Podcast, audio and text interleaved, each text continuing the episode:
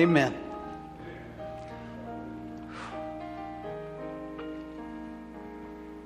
We are so blessed, and we don't even know it, do we, church? Someday, someday, we'll have the honor being in the presence of Jesus. And that's going to be a good day. It's going to be a real good day. There'll be no more pain. There'll be no more crying. There'll be no more sorrow. We'll get to be with our Savior. If you don't know my Jesus, today's the day you make that decision. Do not play with that one more second. Do not wait another minute to ask Jesus into your heart. Because there's no hope without Him. But with Jesus, oh, there's tons of hope. There's a future. There's a forever in the presence of an Almighty God who is so bright that He Himself is the light of heaven. He is the thing that all get to come into worship. And it's not going to be you sitting on a cloud playing a harp. It's going to be you rejoicing and experiencing Him like we already have this morning.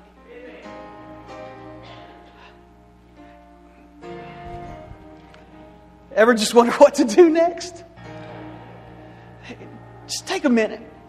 Let's just take a minute and thank God for who He is. Amen?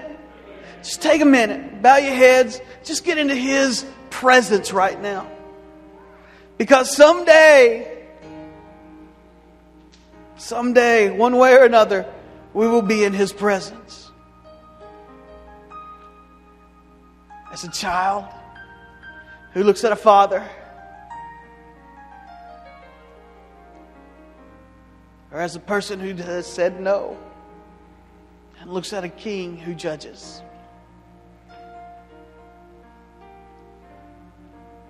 Today is the day of salvation. Today is the day. Do not leave here without my king. Do not leave here without my Savior. It's not worth it. It's just not worth it.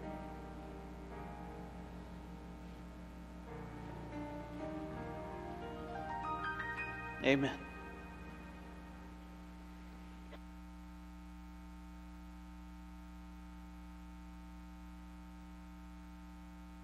That's never going to happen. Ooh, I really struggle with trying to be perfect. I see so many moms that look like they're doing it the right way, and I've always dealt with perfectionism in my life, and so being a mom has multiplied it. There are some days where I feel like I'm not as compassionate as I feel like I should be. Um, there's other times where I feel like I am. I, I feel like I just can't handle being a mom sometimes. And it's. There's days where it's just too heavy. Life just around me just feels too heavy. Uh, I struggle a lot. I struggle with patience. I struggle with time. When you have two, it's harder than the first time. So having mom guilt with not having enough of one or the other.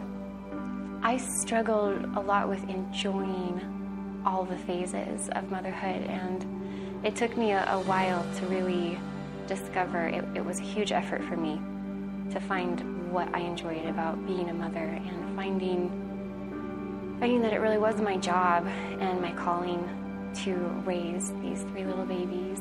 And um, yeah, that's that's been a hard one. Just enjoying motherhood.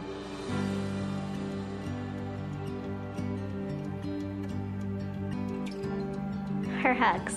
They're just the best, I guess. He makes me pancakes for breakfast today. Probably my favorite thing to do is um play games with her and play games. Usually we cuddle together or um color. She gets me to and from and she's never frustrated about it. She forgives me quickly and she uh, likes having girl time with me and she just likes hanging out and stuff. She buys me clothes and a house and food and other stuff. She's always there for me. And I miss her when she's gone.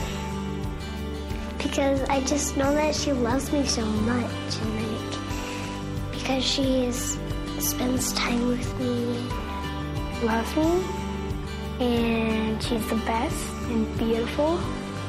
It's hard to describe because she does so many things, but it's like mixed into one. But when like we're baking, she um, is like just happy, and I like it when she's happy, and it makes me feel loved. Mom, I love you like so so so so so much. Like.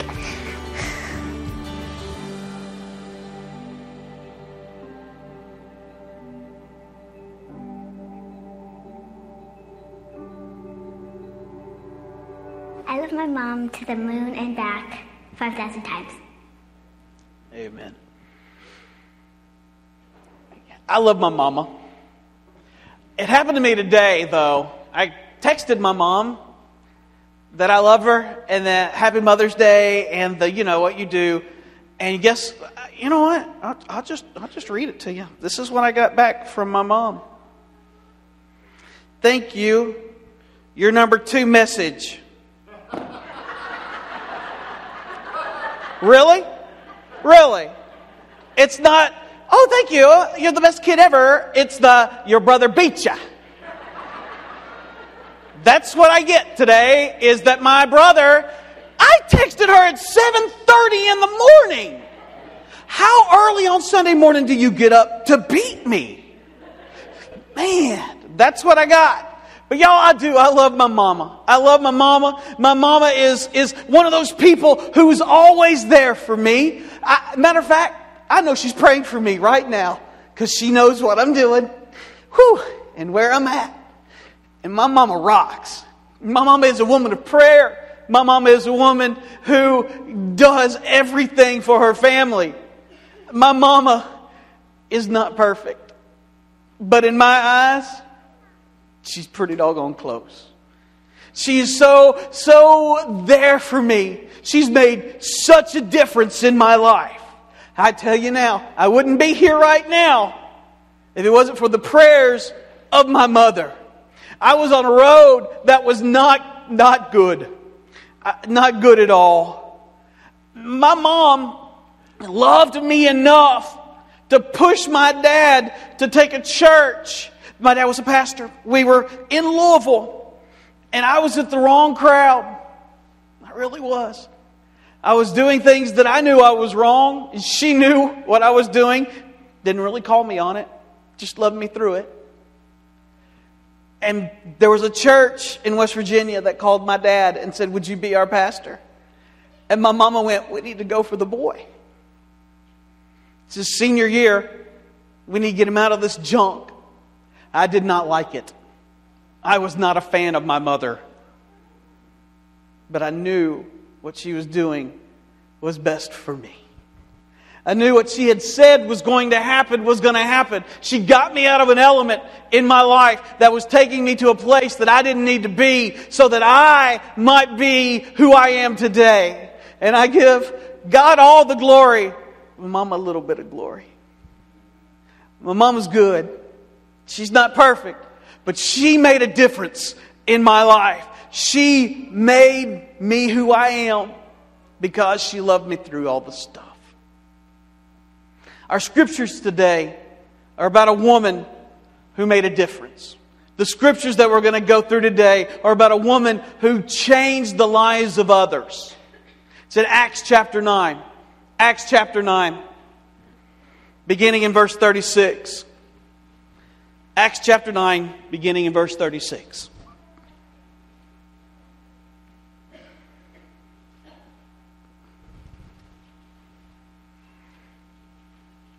Y'all want me to pick up my phone because that's how I know when to stop talking. So, Acts chapter 9, beginning in verse 36. In Joppa, there was a disciple named Tabitha, which is translated Dorcas. She was always doing good works and acts of charity. In those days, she became sick and died. After washing her, after washing her, they placed her in a room upstairs. Since Lydda was near Joppa, the disciples heard that Peter was there and sent two men to him who, be, who begged him, Don't delay in coming with us. So Peter got up and went with them. When he arrived, they led him to the room upstairs, and all the widows approached him, weeping and showing him the robes and the clothes that Dorcas had made while she was with them. Then Peter sent them all out of the room. He knelt down and prayed and turned toward the body and said, Tabitha, get up. She opened her eyes, saw Peter, and sat up. He gave her his hand and helped her stand up. Then he called the saints and the widows and presented her alive. This became known throughout Joppa, and many believed in the Lord. We only have seven verses about the life, about Tabitha at all. We've only got two or three about her actual life. But y'all, she made a difference. She made a difference in people's lives. She was somebody who changed how people acted. She made a difference. And the Word of God can make a difference in our lives in just a short little scripture. And that's what I want to do this morning is, is real quickly just go over some things in these, really just two of these verses that talk about what it means to make a difference or what it means to be a woman who makes a difference or a man, everything that we're going to say today, guys, guess what? You don't get off the hook. It applies to you too. It was just Tabitha was a woman, and it's Mother's Day. So we're going to talk about women because that's what you do. Because if you talk about men on Mother's Day, mamas yell at me later, and I don't want to be yelled at. I, I love mamas. Please don't yell at me. So we're going to talk about a woman today, and her name was Tabitha, translated into Dorcas. I know. I don't want everybody ever to call me Dorcas. That's a bad name, you know? Hey, what's up, Dorcas? Mm-mm. No, we're just going to call her Tabitha as many times as I can remember this morning, because Dorcas it's got a connotation today, but back then it didn't. I did a research on the word Dorcas. It means a young deer. All right. Then I thought I wanted it to be so much more. I wanted it to be like the woman who blesses everyone. But no, it just means a little deer. But Tabitha made a difference. There are three things that I want to show you in the life of Tabitha that changed or shows us what a woman who makes a difference looks like. The first, a woman who makes a difference, are disciples. Women who make a difference are disciples. Chapter 9, verse 36. In Joppa, there was a disciple named Tabitha, which is translated Dorcas. She was also doing good works and acts of charity. The first thing we learn about Tabitha is that she is a disciple. Now, when you hear disciple, you kind of think of the big 12, 11, then 12 again. You think of those guys who were with Jesus all the time. But disciple is so much more than those guys. They're us. That's what we're called to be. Dictionary.com defines the word disciple as this a person who is a pupil or an adherent of the doctrines of another, a follower, total attachment to someone. Hear that? Total attachment to someone. The first step to being a disciple is to receive Christ as your Savior.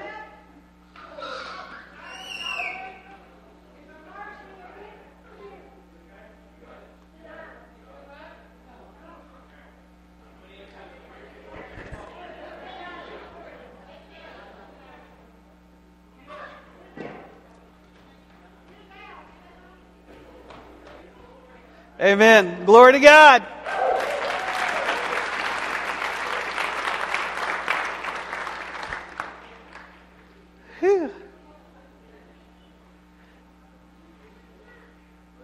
Man.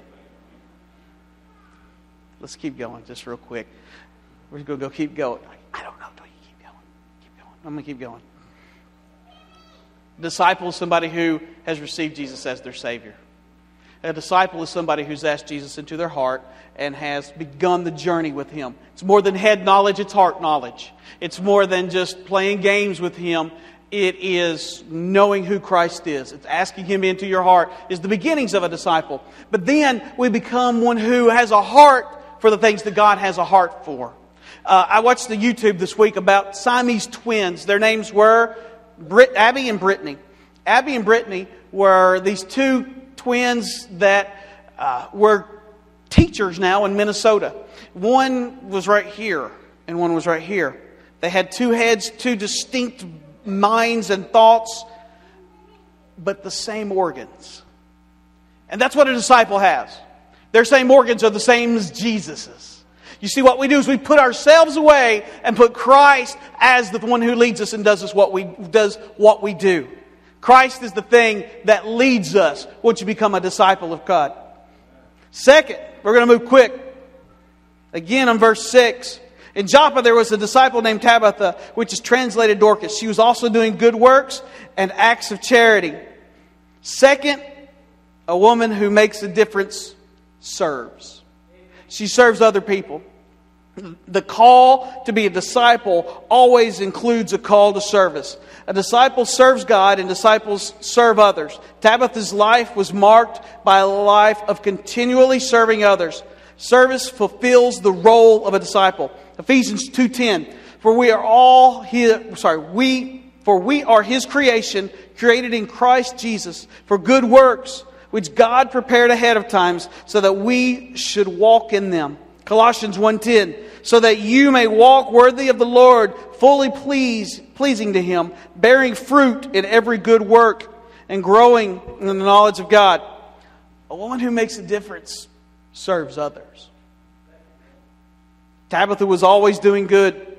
She was constantly looking and thinking of what she could, how, she could help others. That was a unique thing about her. It's a unique thing about us if we'll be those that make a difference. Women who make a difference give themselves. They're not looking for recognition. They're not looking for anything, not looking for praise from anyone. They're just looking for a need. They're looking for somebody that they can help out. Did you see that? That's a heart to serve. a church that comes to help somebody in need. That's what Grapevine's about. You want to make a difference in the lives of your children, you go running as fast as you possibly can to meet that need. Praise God. That need was met this a few minutes ago. But it was so cool, once I knew the baby was okay, to watch you as a family go to help. I'm an EMT, I'm a nurse, I'm a doctor, and we are here to help one another, to serve one another, to fix the problems of life, to walk through life together, the good, the bad, and the ugly. A person that makes a difference serves other people. They see other people's needs and they run to it. They don't wait. They don't sit there and think, well, maybe. No, they get up and run to it. And they meet that need. And they're not looking for recognition from somebody else. They're knowing that their recognition one day will be by God Himself, who says, that person served the church. That person stepped up when there was a need, and He will give you true glory. If you're looking for glory down here, you're wasting time. I'll give you all the glory you want. Good job. But when you get to heaven and you get to see your king tell you you did good works, nothing better. There will be a never, never ever be a better moment than when Jesus looks at you and says, Well done, my good and faithful servant. But if you are here serving so that people will go, You did good, yay, you're wasting my time and yours, really. I mean, you're meeting a need, which is good, I guess. But we do it to make a difference. And people that want to make a difference are doing it to the glory of God. Let's keep going. We're almost done. I've only got three points and I've already done two. Third, women who make a difference leave a mark. Acts 9, verse 39. So Peter got up and went with them. When he arrived, they led him into the room upstairs, and all the, the widows approached him, weeping and showing him the robes and clothes that Dorcas had made while she was with them. When Tabitha died, it was a great blow to that church, especially those widows, her ministry. They had a hard blow. It was a moment of, wow, now what? They were going to miss her. They were going to miss her a lot. When Peter arrived, they showed him all that Tabitha had done. They were a living testimony of Tabitha's life. Tabitha had left a mark on them.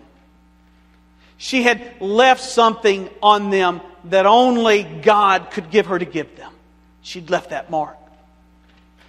Women today, what marks are you going to leave? What marks are you going to leave? Men of today, what marks are you going to leave on your family, your church, and those around you? What mark are you going to leave? Women, what mark are you going to leave on your husband? You could leave a mark on them. You can love and support them. You can be a key part of their ministry. The Bible even says your godly life can lead a lost husband to Jesus. That's a mark. That's a mark. You can leave a mark on your children. You can teach them about Jesus. You can give them a godly example. You can lead them to Jesus Christ. You can leave a mark on your church.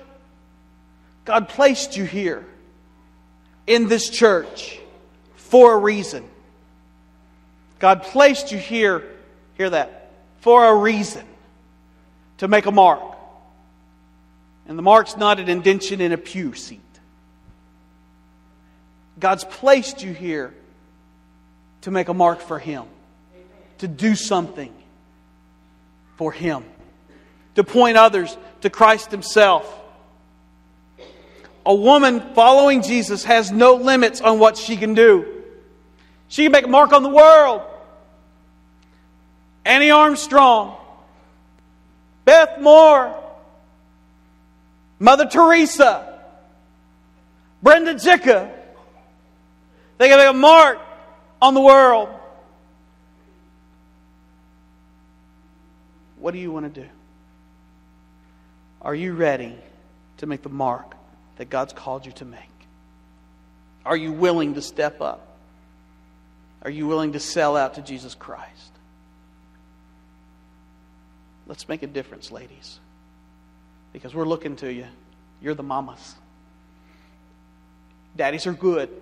We'll talk about them in June. But you know, just like that video showed, when the stuff goes wrong, we go run into mama. Daddy gets the sprinkler out of the way, and we go run into mama. Just looking for that love, looking for that hug, looking for that, you can do this, big boy. Make a difference. Let's pray.